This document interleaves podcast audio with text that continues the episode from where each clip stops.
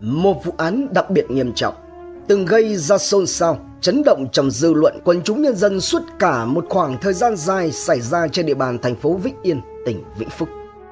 Một hành trình đưa kẻ phạm tội ra ánh sáng đầy diễn biến bất ngờ xoay vần vụ án. Một quá trình xét xử kéo dài hơn 3 năm 7 tháng trời ròng rã qua nhiều phiên tòa cho tới những bản án cuối cùng được tuyên. Hãy cùng Độc Thám TV đi sâu và tìm hiểu vụ án này. Trong 2 ngày 26 và 27 tháng 3, cơ quan cảnh sát điều tra đã liên tục mời anh Trần Khánh Dũng, là con rể Chủ tịch UBND tỉnh Vĩnh Phúc khi đó, tới làm việc, xác minh rằng có hay không những mối quan hệ với một số người trong vụ án như là nghi ngờ của dư luận. Đến đây thì đúng là mọi việc đang trên đường trở nên sáng tỏ. Và cũng vì thế, cái sảy này kết ủng. Một sự việc đã khiến cho tất thảy mọi người vào thời điểm đó kinh hoàng, giật nảy cũng như xoay vần vụ án thêm một lần nữa. Đó là việc nhân chứng bị khởi tố. Cụ thể, vào sáng ngày 15 tháng 4, cơ quan điều tra thông tin có thêm 2 đối tượng bị bắt liên quan đến vụ án, bao gồm Nguyễn Duy Hiệp, chính là người em họ của anh Tuấn Anh.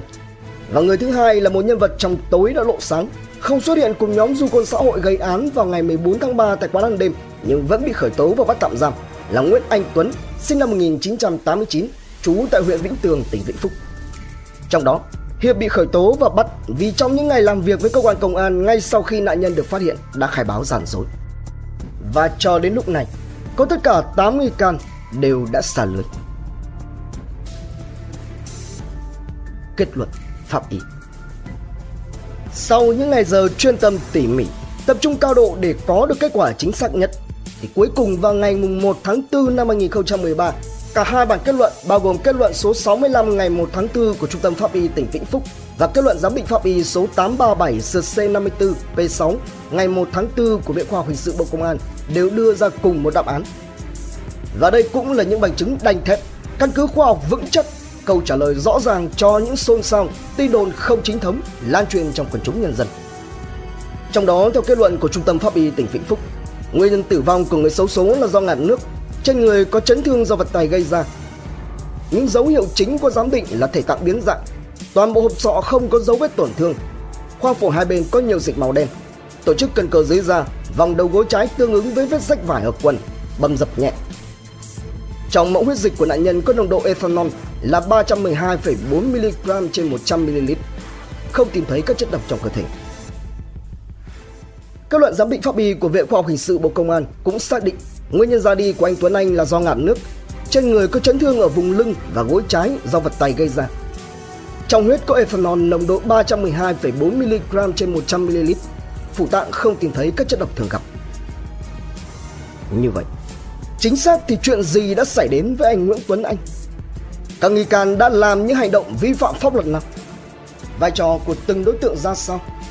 Sự thật với cái đêm 14 tháng 3 là gì? Hiệp đã gian dối ra sao? Đối tượng thứ 8 ngoài 6 nghi can xuất hiện có tác động trực tiếp lên anh Tuấn Anh và Hiệp, người đi cùng anh Tuấn Anh, có liên quan cụ thể như thế nào? Đêm kinh hoàng. Theo lời khai của các đối tượng và cáo trạng của Viện Kiểm sát Nhân dân tỉnh Vĩnh Phúc, vào tối ngày 14 tháng 3 năm 2013, anh Nguyễn Tuấn Anh đi uống rượu với nhóm bạn làm cùng công ty. Đến khoảng 21 giờ 30 phút cùng ngày, anh Tuấn Anh lại tiếp tục đi uống bia và hát karaoke cùng với Nguyễn Duy Hiệp. Khi rời khỏi quán hát, Hiệp lái xe máy của anh Tuấn Anh chở anh Tuấn Anh về nhà. Trên đường đi, lúc khoảng 23 giờ 30 phút, cả hai có rẽ vào quán ăn đêm. Tại đây, anh Tuấn Anh và Hiệp gặp một nhóm gồm 6 người là Đắc Tú, Quốc Tú, Tuấn Trọc, Tình, Định, Bình Công đang ngồi ăn nhậu. Nhận ra Quốc Tú từng ngồi uống với mình, Hiệp lân la đến gần để mời uống nhưng bị từ chối. Lúc này anh Tuấn Anh chen vào hỏi tuổi và nhận được câu trả lời tới từ Tuấn Trọc thì tì vào vai của Tuấn Trọc mà buông lời chê già. Sau đó, do tất cả đều đã uống quá nhiều, ngấm hơi men nên có những lời lẽ qua lại khiêu khích, thách đố nhau, từ đó nảy sinh mâu thuẫn. Ngay lúc này, Tuấn Trọc khởi xướng đưa ra tay với anh Tuấn Anh bằng cách vùng nắm tay đến bụng. Thấy bị tấn công, anh Tuấn Anh vùng chạy ra ngoài thì Đắc Tú lập tức hô cả nhóm đuổi theo mà xuống tay cho anh Tuấn Anh đi luôn. Tuấn Trọc cũng gào lên hưởng ứng. Như những con thú săn mồi, cả 4 đối tượng Quốc Tú, Tình, Định, Bình Công tay không đuổi theo, Còn Đắc Tú và Tuấn Trọc thì mỗi người cầm trên tay một con to bản sắc lẹm rút của quán ăn đêm chạy với theo. Ra khỏi quán ăn đêm, anh Tuấn Anh bỏ chạy theo hướng vào bờ kênh 2A ở gần đó, song song với tỉnh lộ 305 hướng đi huyện Yên Lạc. Chạy được khoảng 10 mét, anh Tuấn Anh vấp ngã. Tuấn Trọc cũng vấp ngã ngay trước mặt rồi nhanh chóng đứng dậy. Cùng với Định, Tình chạy đến chỗ anh Tuấn Anh ngã mà thượng cẳng chân hạ cẳng tay tới tấp vào vai và ngực. Mặc dù ở thế yếu, lại đang bị dính đòn một cách túi bụng, nhưng anh Tuấn Anh vẫn cố gắng vực người dậy, chạy đi và nhảy xuống kênh 2A, lội sang bờ kênh tiếp giáp với đường 305. Lúc này Tuấn Trọc phân công Định và Tình đuổi chặn ở bên phải, còn bản thân chạy sang phía bên trái đuổi theo mục tiêu. Khi rẽ vào đường tỉnh lộ 305 được khoảng 15 mét, Tuấn Trọc thấy Đắc Tú đã túm lại và giữ được anh Tuấn Anh bên bờ kênh gần bụi chuối. Bị Đắc Tú khống chế, anh Tuấn Anh khi này chỉ còn biết quỳ hai gối xuống bờ kênh, hai tay ôm gáy. Còn cả nhóm Tuấn Trọc, Đắc Tú, Quốc Tú và Tình lại tiếp tục dùng cơ bắp mà phang mà thúc đẩy liên tục. Trong lần thứ hai bục hưởng này, Đắc Tú liền giơ lên con sắc lẹm lấy từ quán ăn đêm mà hô lên, ra tay với anh Tuấn Anh. Nghe thế vậy, anh Tuấn Anh cố hết sức bình sinh vùng dậy để chạy thêm một lần nữa, thì liền bị Tuấn Trọc vung chân đạp ngã sấp xuống mương nước đang chảy xiết. Đúng lúc này, Đắc Tú vung con trên tay mà hô hào với tiếp theo nhưng không trúng. Còn Tuấn Trọc cũng không kém cạnh, vung với theo nhiều nhát nhưng cũng không trúng. Thấy anh Tuấn Anh rơi xuống, Tình và Định ở trên bờ liền nhặt gạch ném về cùng phía. Sau khi ném hai lần, không thấy anh Tuấn Anh ngoi lên, Định mới cầm điện thoại bật đèn pin, đứng soi xuống dòng nước và hai bên bờ để nhìn, nhưng không thấy tăm hơi anh Tuấn Anh đâu nên cả bọn bỏ đi. Riêng Đắc Tú thì dự định là đi tìm Hiệp để ra tay, nhưng vì Quốc Tú có nói Hiệp là bạn của mình nên Đắc Tú đã từ bỏ ý định. Trong suốt những diễn biến này, từ khi cả nhóm đuổi theo anh Tuấn Anh ra ngoài quán ăn đêm, Hiệp cũng chạy theo. Hiệp chính là người đã chứng kiến tất cả mọi chuyện, khi chỉ đứng cách vị trí mà anh Tuấn Anh lúc còn trên bờ chỉ khoảng 3 đến 4 mét. Sau khi về đến quán ăn, cũng chính Hiệp là người đã nhận hai ly rượu xin lỗi mà Tuấn Trọc và Quốc Tú rót và mời, rồi trao đổi số điện thoại với Quốc Tú. Uống xong vài chén rượu, Hiệp ra ngoài nổ máy xe của anh Tuấn Anh rồi đi tìm dọc hai bên bờ kênh nhưng không thấy. Khi gặp một người lái taxi đang đỗ gần đó, Hiệp mới hỏi mượn điện thoại rồi bấm gọi tới số của anh Tuấn Anh nhưng không liên lạc được. Thế nên Hiệp đành quay xe về thẳng nhà mình, leo lên giường đi ngủ. Về phần nhóm của Tuấn Trọc, những tên này sau khi gây án còn đem câu chuyện kể hết đầu đuôi, chi tiết cho Nguyễn Anh Tuấn, rồi cùng nhau đi uống rượu tiếp đến 2 giờ sáng ngày 15 tháng 3 mới tàn cuộc về nhà. Sáng ngày 15 tháng 3 năm 2013, Hiệp không thông báo gì cho gia đình anh Tuấn Anh cũng như cơ quan công an biết về sự việc xảy ra tối hôm trước. Phải cho đến khi có người tìm tới hỏi Hiệp thì Hiệp mới kể một phiên bản khác. Thậm chí, lúc 9 giờ 30 phút sáng ngày 15 tháng 3, Hiệp được Quốc Tú mời và nhận lời đi uống bia cùng với cả nhóm xã hội ở đêm hôm trước. Đang trong lúc say sưa, có người gọi hỏi về anh Tuấn Anh thì Hiệp thậm chí còn nói là không hay biết gì. Về phần Nguyễn Anh Tuấn, sau khi biết được câu chuyện và đi chơi cùng với nhóm Tuấn Trọc, do anh Tuấn đang ở trong một căn nhà 4 tầng ngay gần với nơi xảy ra vụ việc, thế nên từ trên cao, khi quan sát thấy có đông người tụ tập lại đã điện thoại cho cả nhóm gây án báo bỏ trốn. Điều trả lại. Cuối cùng, cũng đến lúc mà các đối tượng phải ra đứng trước vành móng ngựa. Ngày 6 tháng 9 năm 2013, Tòa Nhân dân tỉnh Vĩnh Phúc mở phiên tòa xét xử sơ thẩm. Khép lại phiên tòa này, hội đồng xét xử tuyên phạt 6 bị cáo về tội đặc biệt nghiêm trọng, tước đoạt sinh mệnh của người khác, bao gồm bị cáo Phùng Mạnh Tuấn đóng vai trò chủ mưu, tử hình; bị cáo Phùng Đắc Tú, trung thân; bị cáo Nguyễn Văn Tình 18 năm tù; bị cáo Nguyễn Văn Định 20 năm tù; bị cáo Đặng Quốc Tú án trung thân; bị cáo Nguyễn Văn Bình 12 năm tù. Tuyên phạt bị cáo Nguyễn Văn Hiệp 2 năm 6 tháng tù giam về tội không tố giác tội phạm, bị cáo Nguyễn Anh Tuấn 3 năm tù giam về tội che giấu tội phạm. Về trách nhiệm dân sự, các bị cáo bị tuyên phạt về tội đặc biệt nghiêm trọng phải bồi thường hơn 300 triệu đồng cho gia đình bị hại, nuôi hai con của bị hại mỗi tháng gần 600.000 đồng cho đến khi các bé đủ 18 tuổi. Tuy nhiên, đây không phải là bản án cuối cùng mà các bị cáo phải nhận. Sau phiên tòa sơ thẩm, đại diện gia đình bị hại kháng cáo yêu cầu tăng mức bồi thường thiệt hại và đề nghị xem xét lại toàn bộ bản án sơ thẩm.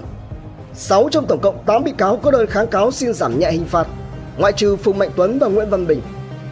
Đồng thời, Viện Kiểm sát Nhân dân tỉnh Vĩnh Phúc cũng có kháng nghị giảm hình phạt cho Phùng Mạnh Tuấn và Phùng Đắc Tú. Ngày 6 tháng 3 năm 2014, Tòa Nhân dân tối cao mở phiên tòa phúc thẩm xét xử vụ án.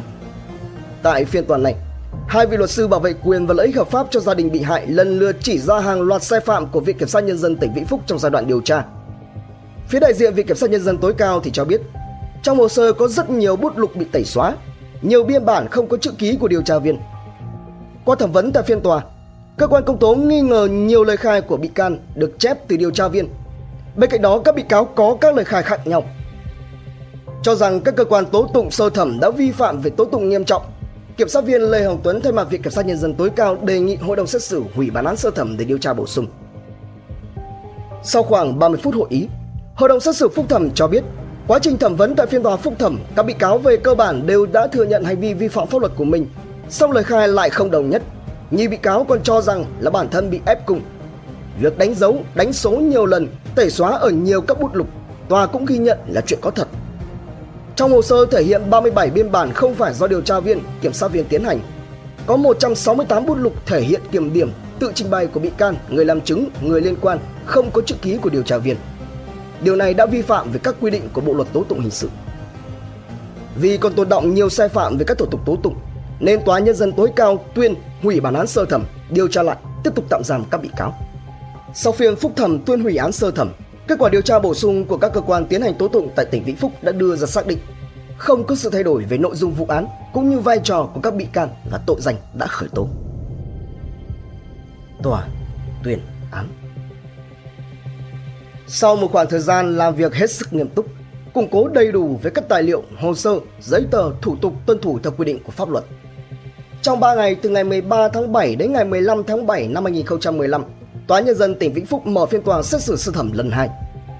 Trong phiên tòa này, vai trò của ông Trần Khánh Dũng cũng đã được làm rõ. Cụ thể, ông Dũng là giám đốc của công ty trách nhiệm hữu hạn Minh Giang, đồng thời cũng là chủ sở hữu của một ngôi nhà 4 tầng nơi các bị cáo cư trú. Sau khi gây án, đây cũng là nơi mà các bị cáo quay về ngủ, nghỉ. Sở dĩ các bị cáo cư trú tại căn nhà 4 tầng của ông Dũng là bởi vì có một số bị cáo là nhân viên trong công ty Minh Giang của ông Dũng, nhưng không có một ai có quan hệ trực tiếp với ông này. Động cơ gây án đều được các bị cáo thừa nhận là xuất phát từ việc xích mích bộc phát ở quán ăn đêm. Khép lại phiên tòa, hội đồng xét xử tuyên phạt bị cáo Phùng Mạnh Tuấn và bị cáo Đặng Quốc Tú cùng chịu mức án chung thân.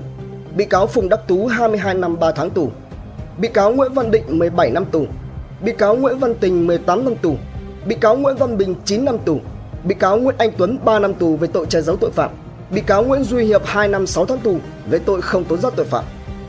Ngoài ra, 6 bị cáo trực tiếp gây án còn phải có trách nhiệm nuôi dưỡng 2 người con của người bị hại đến khi đủ 18 tuổi và bồi thường 200 triệu đồng chi phí mai táng, tìm kiếm. Về vấn đề ông Trần Khánh Dũng, đại diện Viện Kiểm sát khẳng định, quá trình kiểm sát điều tra đã đầy đủ, không có cơ sở để khẳng định ông Dũng có liên quan đến vụ án. Tưởng như phiên tòa sẽ kết thúc một cách êm đẹp, nhưng không.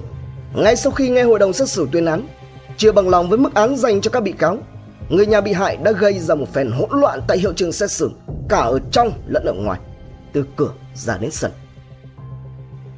Sau phiên sơ thẩm lần 2, đại diện phía gia đình bị hại kháng cáo tăng nặng hình phạt đối với các bị cáo, yêu cầu thực nghiệm lại hiện trường, hủy bản án sơ thẩm. Đồng thời, các bị cáo Phùng Khắc Tuấn và Phùng Đắc Tú cũng có kháng cáo kêu oan và xin giảm nhẹ tội. Cuối cùng, vào ngày 20 tháng 4 năm 2017, Tòa Nhân dân cấp cao tại Hà Nội đã mở phiên tòa xét xử cấp phúc thẩm, là phiên tòa thứ 4 và cũng là phiên tòa cuối cùng xét xử vụ án. Khép lại phiên tòa, hội đồng xét xử tuyên bác kháng cáo kêu oan, xin giảm nhẹ hình phạt của các bị cáo có kháng cáo, chấp nhận một phần kháng cáo của gia đình bị hại. Bản án cuối cùng đối với các bị cáo cụ thể như sau. Bị cáo Phùng Mạnh Tuấn và bị cáo Đặng Quốc Tú là 2 đối tượng chủ mưu cùng chịu mức án tù chung thân. Bị cáo Phùng Đắc Tú tổng hợp hình phạt là 22 năm 3 tháng tù. Bị cáo Nguyễn Văn Tình bị phạt 16 năm tù. Bị cáo Nguyễn Văn Định bị phạt 17 năm tù. Bị cáo Nguyễn Văn Bình bị phạt 9 năm tù. Bị cáo Nguyễn Duy Hiệp 2 năm 6 tháng tù về tội không tố giác tội phạm. Bị cáo Nguyễn Anh Tuấn 3 năm tù về tội che giấu tội phạm. Về trách nhiệm dân sự, hội đồng xét xử buộc 6 bị cáo bao gồm Phùng Mạnh Tuấn, Phùng Đắc Tú, Nguyễn Văn Tình, Nguyễn Văn Định, Đặng Quốc Tú và Nguyễn Văn Bình bồi thường các khoản chi phí cho gia đình bị hại hơn 240 triệu đồng, tăng mức bồi thường trợ cấp hàng tháng cho 2 con của nạn nhân đến khi 2 cháu đủ 18 tuổi. Trân trọng cảm ơn quý khán thính giả đã theo dõi. Subscribe, ấn chuông đăng ký để cập nhật những video mới nhất. Like, share, chia sẻ tới nhiều người hơn. Comment những suy nghĩ, ý kiến, bình luận của bạn hay những gợi ý đóng góp để chúng tôi được hoàn thiện hơn. Độc Thám TV, 2 ngày một số vào lúc 21 giờ. Nguồn tham khảo và tổng hợp VN Express, Thanh niên, Việt Nam Plus, Người Lao động, Tuổi Trẻ, Tiên Phong, Công lý, Vietnamnet cùng nhiều nguồn khác từ Internet. Độc Thám TV.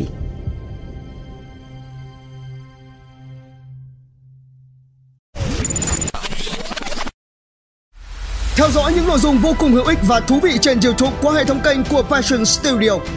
Ghé thăm kênh Độc Đáo TV để theo dõi những thông tin kinh tế, tài chính, kinh doanh, khởi nghiệp. Đến với Độc Lạ TV để khám phá những câu chuyện độc đáo và kỳ lạ. Khám phá những vụ án kinh điển và bí ẩn, cập nhật tin tức an ninh nóng hổi cùng Độc Thám TV. Hay tìm hiểu về lịch sử Việt Nam qua Bí ẩn Sử Việt cùng nhiều kênh YouTube bổ ích khác đang được xây dựng và hoàn thiện mỗi ngày. Passion Studio mang đến những giá trị thiết thực.